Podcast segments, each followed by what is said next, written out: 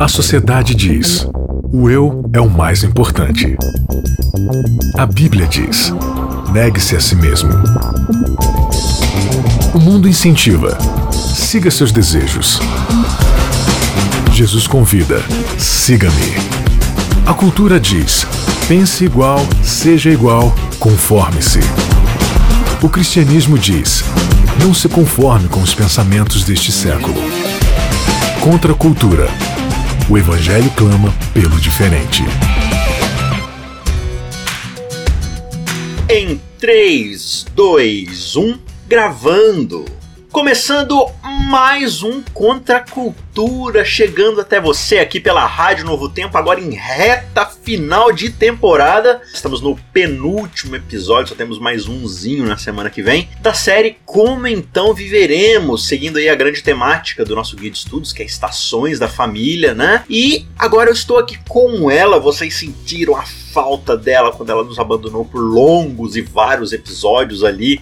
Mas é porque essa menina é uma menina muito requerida, é uma menina muito disputada e a gente tem sorte de tê-la aqui com a gente. E aí, Mayara, tudo certo? Fala, Isaac, tudo bem? Você foi sentida aqui, viu? Senti sua falta. É mesmo? É. Achei que não, puxa vida, tem, tinha a Vanédia aí que é tão, tão não, melhor. Não, o pessoal já tava achando que Vanédia tinha te matado e substituído você e tava a histeria lá nos comentários. Mas você veio mostrar pra gente que não, que você, você tá... Não, foi... Firme e forte, forte aí com Contra a Cultura? Foi só uma pausinha. O que, que você andou fazendo de bom aí, no Novo Tempo? Ah, umas coisas pra gravar, né? Tinha outras questões lá do próprio trabalho mesmo, então ficou meio corrido. Tumultuado, né? Tumultuado. É, falar bem a verdade, quem botava ordem nessa casa aqui era a Bianca. Agora que ela se foi, isso aqui virou uma bagunça, Ah, né? Agora tá assim, cada um faz o que sente no coração, e é isso aí, tá tudo certo. Cada um faz o que sente no coração, é excelente. O que, que você faz aí no Novo Tempo, Mayara? Bom, é, eu sou conselheira espiritual e instrutora bíblica, né? E uhum. também comentarista, às vezes eu faço os comentários na, na lição, na rádio, né? Lições uhum. da Bíblia, ou na T V, Lições da Bíblia e Código Aberto, uhum. e o Contra a Cultura sempre. E, e bom que o Contra a Cultura é o que paga melhor, né? Sim.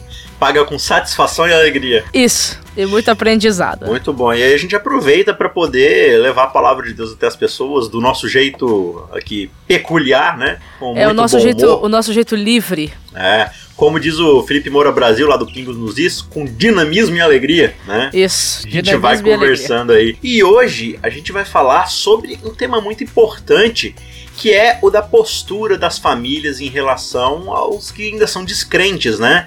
Qual o tipo de testemunho que as famílias cristãs, convertidas, que vivem à luz do Evangelho devem dar, né? Como é que a gente se comporta em relação a isso? A gente já viu no episódio passado, né, juntamente com, com você e com a Vanédia também, que estava aqui com a gente, essa questão de como a família ela está inserida dentro do contexto de cultura do nosso mundo, né? O mundo ele tem uma, uma cultura básica, peculiar, e claro, cada região vai ter ali sua cultura mais específica, né, de acordo com a sociedade, mas a gente vive dentro de um contexto social pós-pecado, né? E a gente tem muitos desafios, a gente tem muitas questões que a gente precisa cuidar, mas também há muitas oportunidades para que a gente possa levar o reino de Deus até as pessoas. É por isso, Mayara, que o título dessa semana... Embaixadores do Éden. Embaixadores do Éden. O que significa ser um embaixador do Éden? A gente vai discutir um pouco disso daqui. E para começo de conversa, a gente poderia lembrar lá de Efésios dois, né? Onde Paulo nos diz o seguinte: olha, vocês não são mais estrangeiros, vocês não são mais é, peregrinos, né? Mas vocês são concidadãos do reino e da família espiritual, né? Dos santos da família de Deus. Ou seja, quando nós aceitamos o Evangelho, as boas novas da salvação gratuita encontrada no sangue de Cristo, né? Na sua morte, na sua ressurreição, nós somos adotados de volta à família de Deus, fazemos parte ali dos santos e nos tornamos aqui nessa terra embaixadas locais do reino de Deus, é ou não é? Isso é muito complicado, né? Meio sério essa sua alegação, né? Que somos embaixadores. Sim. Traz uma família celestial. Uma danada de uma responsa, né? É, porque a embaixada de um país, ela representa o país fora do país. Por exemplo, a embaixada americana aqui no Brasil, aquele pedacinho daquele lugar representa como se fosse o território Sim. norte-americano aqui dentro do país. Então, se, se a Bíblia está dizendo que nós nos tornamos embaixadores do Éden, né, embaixadores de Cristo, como Paulo vai dizer lá em dois Coríntios capítulo cinco, verso vinte, então isso significa que a nossa casa precisa ser um pedacinho do céu na terra. E isso aí é desafiador. Emanar a atmosfera celeste. Exatamente. Ou a atmosfera edênica, digamos assim, né? Isso. E aí é desafiador, porque eu tenho certeza que tem muitos lares aí que pode se parecer com qualquer coisa, menos com o céu ou com o Éden. É verdade. E a gente tá falando de famílias cristãs, né? Exatamente. Cristãs, abre e fecha aspas, né? É, cristã no sentido do senso comum da palavra, né? Não do é, senso bíblico. A gente poderia trocar bíblico. O cristão por crente, né? Que crente se tornou uma palavra técnica para descrever aquele que segue uma religião, né? Mas que não necessariamente, às vezes, tem a cosmovisão e a conversão que o cristianismo e que o evangelho nos, nos confere, né? Exatamente. Então hoje a gente precisa buscar na Bíblia as referências do que é ser um embaixador do Éden, né? Uhum. O que é a minha casa ser um, um pedacinho da, da atmosfera celestial na Terra. Uhum. É, quando a gente volta lá pro Éden, como a gente sempre gosta de fazer aqui na... no Contra a Cultura, né? Sempre. Não importa qual seja a lição, nós estamos sempre voltando pro Éden. Sempre voltando para lá. E a gente percebe que o grande propósito, a gente já, até nessa temporada a gente já comentou muito sobre isso, mas vale ressaltar que no Éden, Adão e Eva foram criados para um relacionamento de amor, né? De conciliação, de, de submissão uns aos outros, de entrega, de serviço, de auxílio mútuo, mas primariamente para estarem num relacionamento com Deus, né? E exato. Dentro desse relacionamento com Deus, eles encontrariam propósito, satisfação, santidade, né, que seria uma, uma separação para algo que era o de cuidar do planeta, de cuidar do, de tudo aquilo que estava em volta deles. E a gente entende que ali no Éden, né, Éden era um jardim, Éden não é necessariamente o planeta Terra, né? Dentro do planeta Terra você não, não. tinha ali... Era uma, uma região. Uma amostra, eu, eu gosto sempre de compará-la, e acho que a Bíblia tem um pouco dessa intenção, né? Você pode ver isso lá em Apocalipse, de que o Éden é como se fosse o Santíssimo do Santuário, né? Você tem a terra como o santo ali, e o Éden é como se fosse o Santíssimo, ou seja, a própria presença de Deus se fazia concretizada ali na frente de Adão e Eva, e nesse relacionamento que os dois tinham, eles iam ali ter uma amostra do que era cuidar no Éden, para que isso fosse se multiplicando a partir do Éden e fosse tomando conta de toda a terra, né? Tanto que, que o mandato cultural de Gênesis, que você pode encontrar lá no capítulo um, versos vinte e seis a vinte e oito, lá diz, olha, é, eu vou abençoar vocês, Deus diz, pra e que vocês, vocês abençoem, né? Vão abençoar uns aos outros, e nesse relacionamento vocês vão criar filhos, e vão encher isso. E povoar toda a terra. Então sim. Veja, olha qual que é a grande ideia. A grande ideia é que Deus criou a sua imagem e semelhança. Ele criou Adão e Eva como sua imagem e semelhança. Certo? Então a sua, a sua manifestação, a, a sua glória, ela é representada por Adão e Eva. E Deus dá a capacidade a Adão e Eva de reproduzir aquilo que Deus começou a fazer. Deus cria Adão e Eva, agora num relacionamento de amor e submissão a Deus e um ao outro, Adão e Eva vão criar novos seres humanozinhos. E esses novos ser, seres humanozinhos, ser humaninhos, né? Eles vão ser mini glória de Deus, mini imagenzinhas de Deus, ou seja, eles isso. vão crescer e se tornar representantes da glória divina, portadores da imagem divina.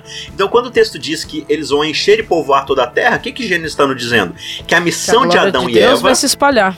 É encher a terra com a glória de Deus. Exatamente, a glória de Deus seria, seria espalhada por todo o território, né? Sim. Por meio, por meio de Adão, por meio de Eva, por meio dos seus descendentes. Essa é a grande ideia ali do Éden. E aí o Éden vai se expandindo. Só que aí o que, que acontece, Mayara? Acontece a reviravolta, o plot twist. É, tem uma reviravolta ali, né? Tem uma reviravolta, o, o jardim é visitado por um, por um serzinho, né? Que também tinha sido criado, conforme mostra Ezequiel capítulo vinte e oito, né? Sim. Também tinha sido criado para ser um reflexo da glória de Deus, só que para os seres celestiais, né? Por isso que era um querubim, né? Coberto pela glória de Deus.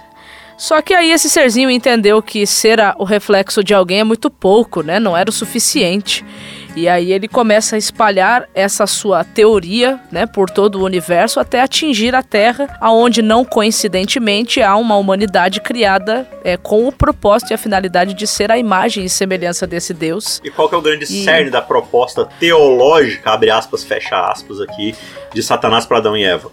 A proposta dele foi a seguinte, conforme a gente vê lá em Gênesis capítulo três, versos ali desde o verso um uhum. até o verso cinco, tudo aquilo que Deus havia dado com graça e com com amor a Adão e Eva, na pergunta que a serpente faz à mulher, é transformado em malícia, em desconfiança e em dúvida. Através daquele diálogo, ele consegue convencer Eva de que ser imagem e semelhança de Deus era pouco, que ela tinha condições por ela mesma de ser muito mais do que isso, de ser como ele era, em sua totalidade, vamos dizer assim. Então, então para que humanidade... ser, né? Para que você ser um embaixador de alguém, um representante de alguém, se, se você, você pode ser dono da coisa toda, né? Exatamente. Para que ser o embaixador se você pode ser o, o, o imperador, se você pode ser o soberano, se você pode ser o senhor? E aí a gente sabe pela narrativa bíblica que, que eles aceitam essa ideia, e é tão interessante em Gênesis três que a gente já percebe que houve, já começou a, a haver mudanças no, no relacionamento deles, já começou a haver mudança no ambiente onde eles estavam vivendo. Mas é tão interessante também que quando você vai para o capítulo oito, é ao passo que no capítulo seis e no sete o ser humano já está agitado por causa da entrada do pecado, uhum. No capítulo oito as coisas continuam iguais para Deus. Ele foi visitar o jardim pela viração do dia, como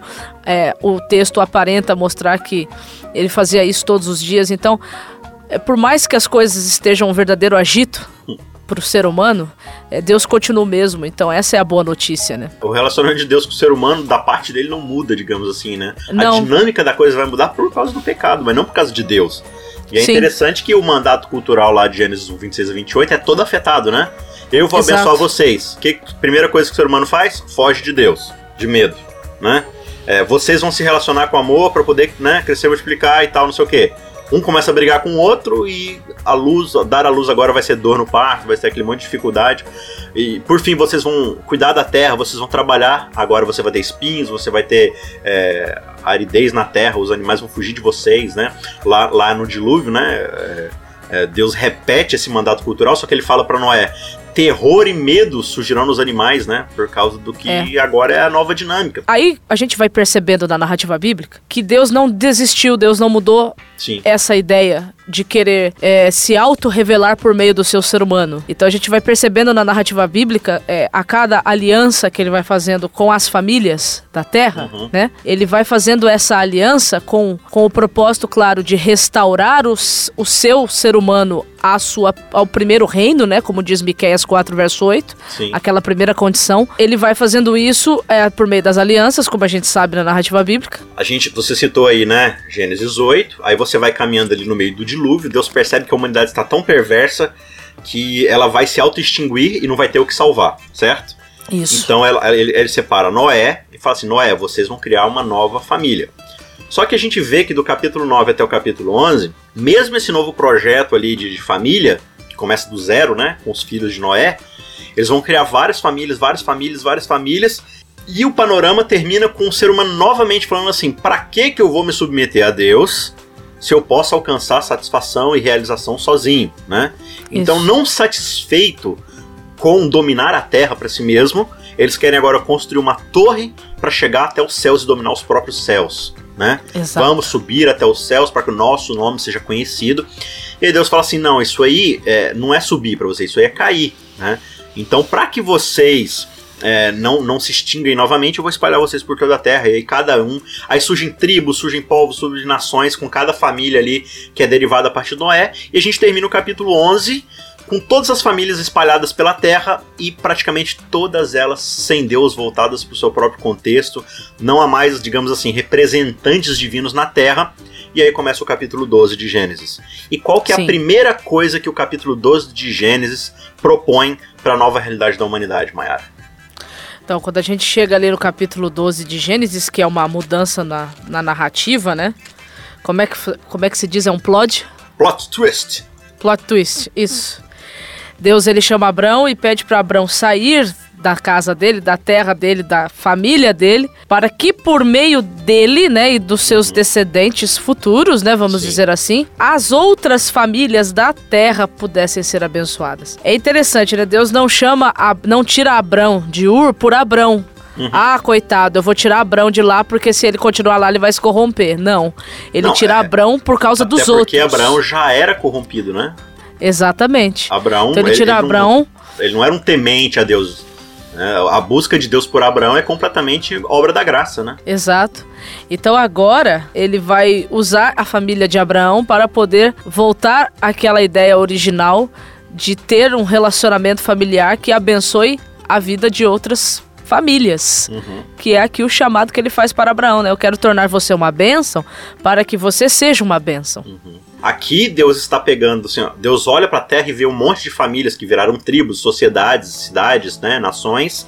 E ele vê que o modus operandi, que a cultura remanescente nessas famílias é assim, o mais forte sobrevive, a tribo mais forte sobrevive, cada um por si, né? É, o tempo todo eles buscando seus próprios interesses. Deus fala assim, não, eu vou separar Adão e vou abençoá-lo no meu relacionamento com ele para que ele possa entender o novo paradigma do que, que é o meu reino. Isso é aliança, exato. É Deus separando o povo e santificando com um propósito diferente. E vai falar assim, você vai ser meu embaixador na terra agora. Porque, veja, quando Adão aceitou a proposta, né, Adão e Eva aceitaram a proposta de Satanás, havia ali uma pegadinha no contrato. Porque havia. A promessa é que eles seriam os donos únicos da terra, mas no fim das contas, quem acabou recebendo... Esse... Né? Foi Satanás. Foi o próprio Satanás. Ele colocou letras miúdas no contrato e Adão e Eva entregaram de bandeja algo que era, já era deles, debaixo da, da, da, da soberania divina, né? Eles entregaram de bandeja para Satanás. E agora Deus fala assim, olha, o planeta inteiro está debaixo da soberania de Satanás. Agora eu vou pegar você, Abraão, vou criar uma embaixada na sua família e você vai ser um novo foco da minha graça para toda a terra, né? É, Abraão ali, então, é chamado para ser esse embaixador. E aí você observa, exatamente. Por exemplo, a história de Jó, né? É, Satanás chega lá no céu e fala assim, olha, Deus, eu vim lá da terra e olha como é que a terra toda é minha, né? Porque lá todo mundo ninguém, faz minha vontade, o reino é meu, todo meu mundo governo. É meu súdito, né? É. E aí, qual que vai ser a resposta divina? Você não olhou direito, ah, né? É, você tá com problema de vista. Tem alguém ali... A fala de Deus é, lá no seu planeta, na sua soberania, no seu reino, existe uma embaixada minha na família de Jó. Não é isso que exatamente. Ele fala? Né? Você observou exatamente. Meu servo Jó, ele não vive de acordo com os paradigmas do seu reino. Ele é um sabotador do teu reino. Ele é um embaixador meu lá. E aí você vai acompanhando, Mayara, e não é essa a obra da aliança? Deus o tempo todo, né? Essa obra da aliança, o tempo todo. Então, quando você vai para o Antigo Testamento, você tem lá os doze patriarcas, né? O objetivo de Deus com os patriarcas era isso, era restabelecer na família desses patriarcas o seu reino. Quando você sai da, do, da era dos patriarcas e entra na era dos reis... Um pouquinho antes dos reis, né? Na época dos juízes, na época dos profetas. Então você vai vendo Deus querendo restabelecer é, a, o primeiro reino, né? Uhum. E aí quando chega na época dos reis, o grande objetivo é que esse, através da família dos reis, através dos reis, a embaixada é, edênica, né? A embaixada celestial fosse restabelecida para o reino, uhum. né? De Israel como um todo, você a princípio e depois trazendo, né? É, dos reinos divididos. Você vê Salomão trazendo... com a sua sabedoria, né, chamando ao seu reino várias e várias e várias outras nações, né, se admirando do poder de Deus ali em Davi, em Salomão. Só que aí de novo, né, Mayara, o fator ser humaninho... É, o fator ser humaninho falou mais alto de novo. E tem uma história aqui, eu não sei se você vai entrar nela, mas é bacana, que é de Ezequias. Não, vamos. Cara, vamos, a história de, história de Ezequias é sensacional. Resumo pra Ezequias, nós, então. Não dá pra, né, não dá pra falar tudo, né? Mas ele era rei do Reino do Sul, né? Nessa época o reino, depois o reino de Salomão, de Israel o reino estava se divide, dividido. Né? Dez tribos pro isso, norte, hein? Duas tribos pro sul. Isso. E Ezequias, ele era do Reino do Sul e o pai dele não havia sido um bom rei, diz o texto bíblico, né? Mas Ezequias tinha até que tentado caminhar nos caminhos do Senhor, né? Havia tentado seguir ali, mas ele também teve as suas falhas, né? As suas escorregadinhas, as suas sermanices, né? Vamos dizer assim. E tem um episódio da vida dele, que é o que conta Isaías, né? No capítulo trinta e oito, ali, a partir do trinta e cinco, na verdade. Conta que ele fica doente, né? Uma doença que aparentemente era terminal. Deus manda Isaías visitá-lo, dizer que ele vai morrer. Aí ele vira pro canto, chora, né? Pede para Deus não... não permitir que ele morra. Aí Deus ouve a oração dele, envia Isaías lá para dizer que Deus iria dar mais quinze anos de vida para ele, né? Uhum. E é tão interessante que por que, que Deus ia dar quinze anos de vida para Ezequias, né? Isaías trinta e oito, verso um, diz que era para ele colocar a casa dele em ordem, né? Uhum. Põe em ordem a tua casa. A gente percebe que a cura de Ezequias chama a atenção de muita gente naquela época, a saber dos próprios babilônicos, né? É um, que é fazem um evento uma... diplomático. é um evento, isso, que chama tanto a atenção deles que eles preparam uma caravana para ir até Judá para saber como é que tinha sido aquele negócio dele estar curado. E aí a Bíblia conta para nós que quando a comitiva babilônica chega, o que ele mostra para os babilônicos é a riqueza do reino e não o testemunho, né, do poder maravilhoso de Deus em, em operar em favor dos seus filhos. E aí eles vão embora e aí Isaías volta, pergunta para ele o que foi que esses homens viram na tua casa. Porque eles tinham ido até lá para ver uma coisa, o poder de Deus. Mas Ezequias mostrou para eles outra coisa que não era o poder de Deus. Sim. E aí a gente sabe que Isaías vira para ele e diz que anos depois o mesmo reino voltaria e levaria para a Babilônia todas aquelas riquezas e os filhos como escravos. As pessoas, elas procuram mesmo ver coisas na casa de alguém que se diz ser de Cristo. E eu imagino que as pessoas estão querendo encontrar o próprio Cristo dentro das famílias cristãs. Mas aí a mesma pergunta que Isaías fez para Ezequias, eu faço a mim e faço a todos que vão nos, estão nos ouvindo, vão nos ouvir, né? O que que as pessoas estão vendo dentro da nossa casa? Será que elas realmente estão vendo Cristo?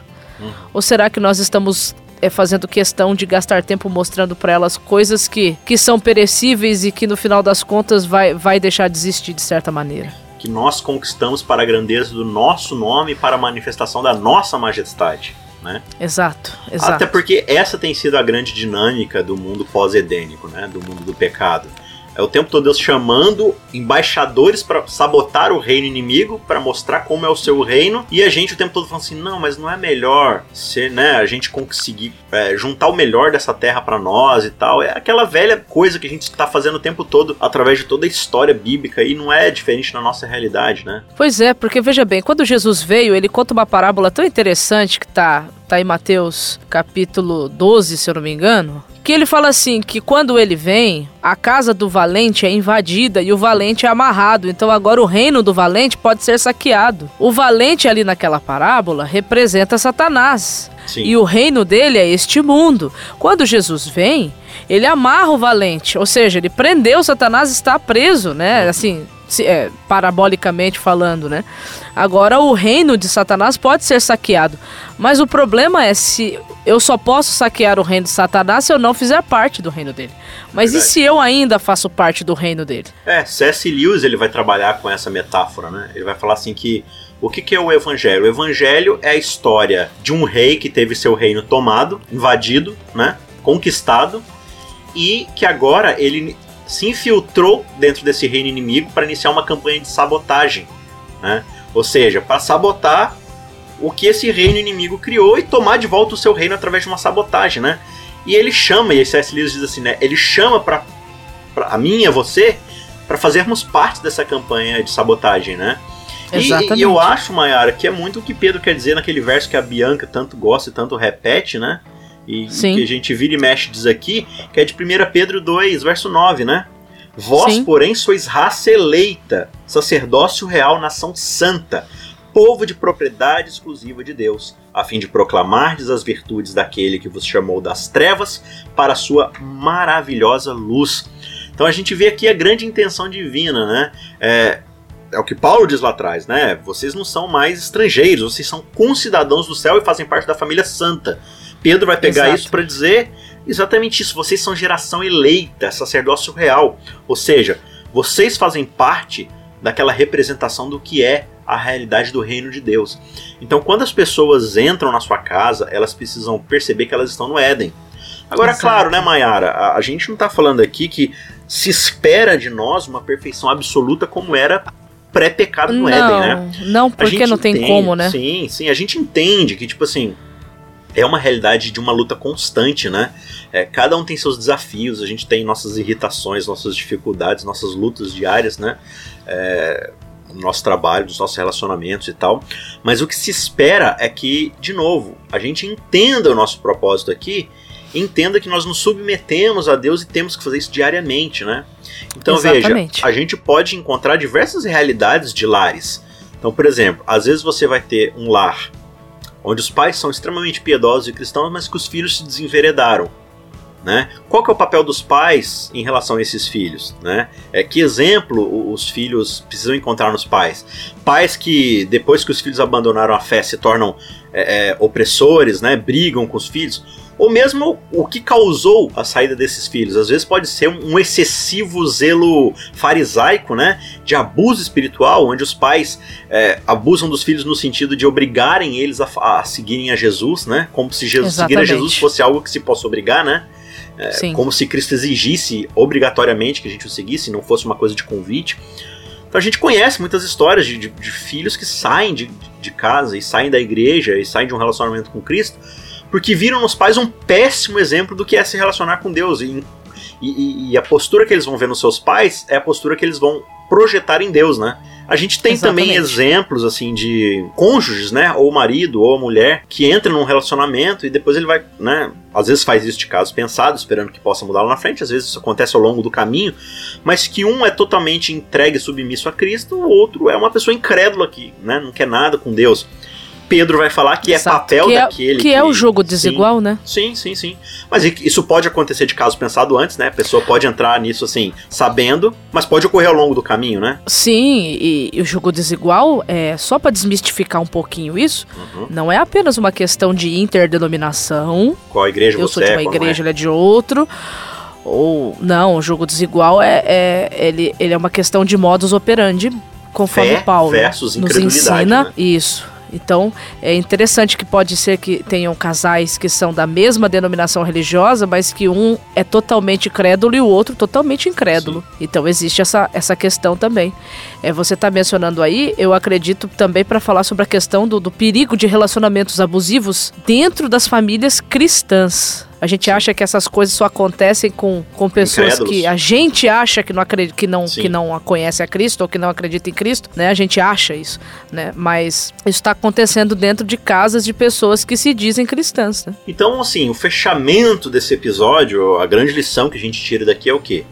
Que nós temos a responsabilidade como pessoas que aceitaram o evangelho e supostamente, né? Eu espero que essa seja uma realidade na sua casa, tenha sido transformado pelo evangelho, a viver a realidade do que é o reino de Deus já nos nossos núcleos familiares, né? Na forma como nos relacionamos com o nosso cônjuge, na forma como tratamos nossos filhos, na forma como a nossa família se relaciona com seus vizinhos, o nosso trabalho. A gente precisa ter essa mentalidade, essa mentalidade de que somos um núcleo do reino de Deus nessa terra, nós somos embaixadores. E como a Mayara bem colocou no começo desse episódio, né? É, você não vai ver um embaixador saindo dos Estados Unidos e indo para um país chinês, por exemplo, e ele chega lá na China e fala assim, ah, eu quero que você, presidente da China, me dê um carro, uma casa, é, que você me dê saúde, plano de saúde, não sei o que lá. Não, ele vai até lá para representar os valores, as necessidades e a realidade do seu reino, que é, no caso, ali seria os Estados Unidos, né, para aquele embaixador. Então, muitas vezes, nós estamos aqui como embaixadores de Cristo, mas a gente está correndo atrás das nossas próprias vontades, nossos próprios desejos, nossas próprias conquistas, ao invés de estarmos completamente a serviço daquele que nos chamou das trevas para anunciar a todos as suas grandes obras e a sua maravilhosa luz, né? Que a santidade de Deus e a urgência do evangelho transforme nossos lares para que nós possamos ser canais de bênção e embaixadas do reino de Deus aqui nessa terra. Certo, Mayara? Certo, porque essa é a vontade de Deus, né? Que nós essa sejamos... É Ele nos abençoa para nós podermos ser uma bênção. Você vê isso de Gênesis até o Apocalipse o tempo todo, essa grande ideia, né? Exato. Aqui fica o nosso apelo, fica o nosso desejo e a gente espera que a sua família seja abençoada pelo céu para que possa também ser uma bênção na vida de outros. Fique com Deus e a gente se vê no último episódio na semana que vem. Último. Tchau, tchau. Tchau, tchau. Contra a Cultura. O evangelho clama pelo diferente.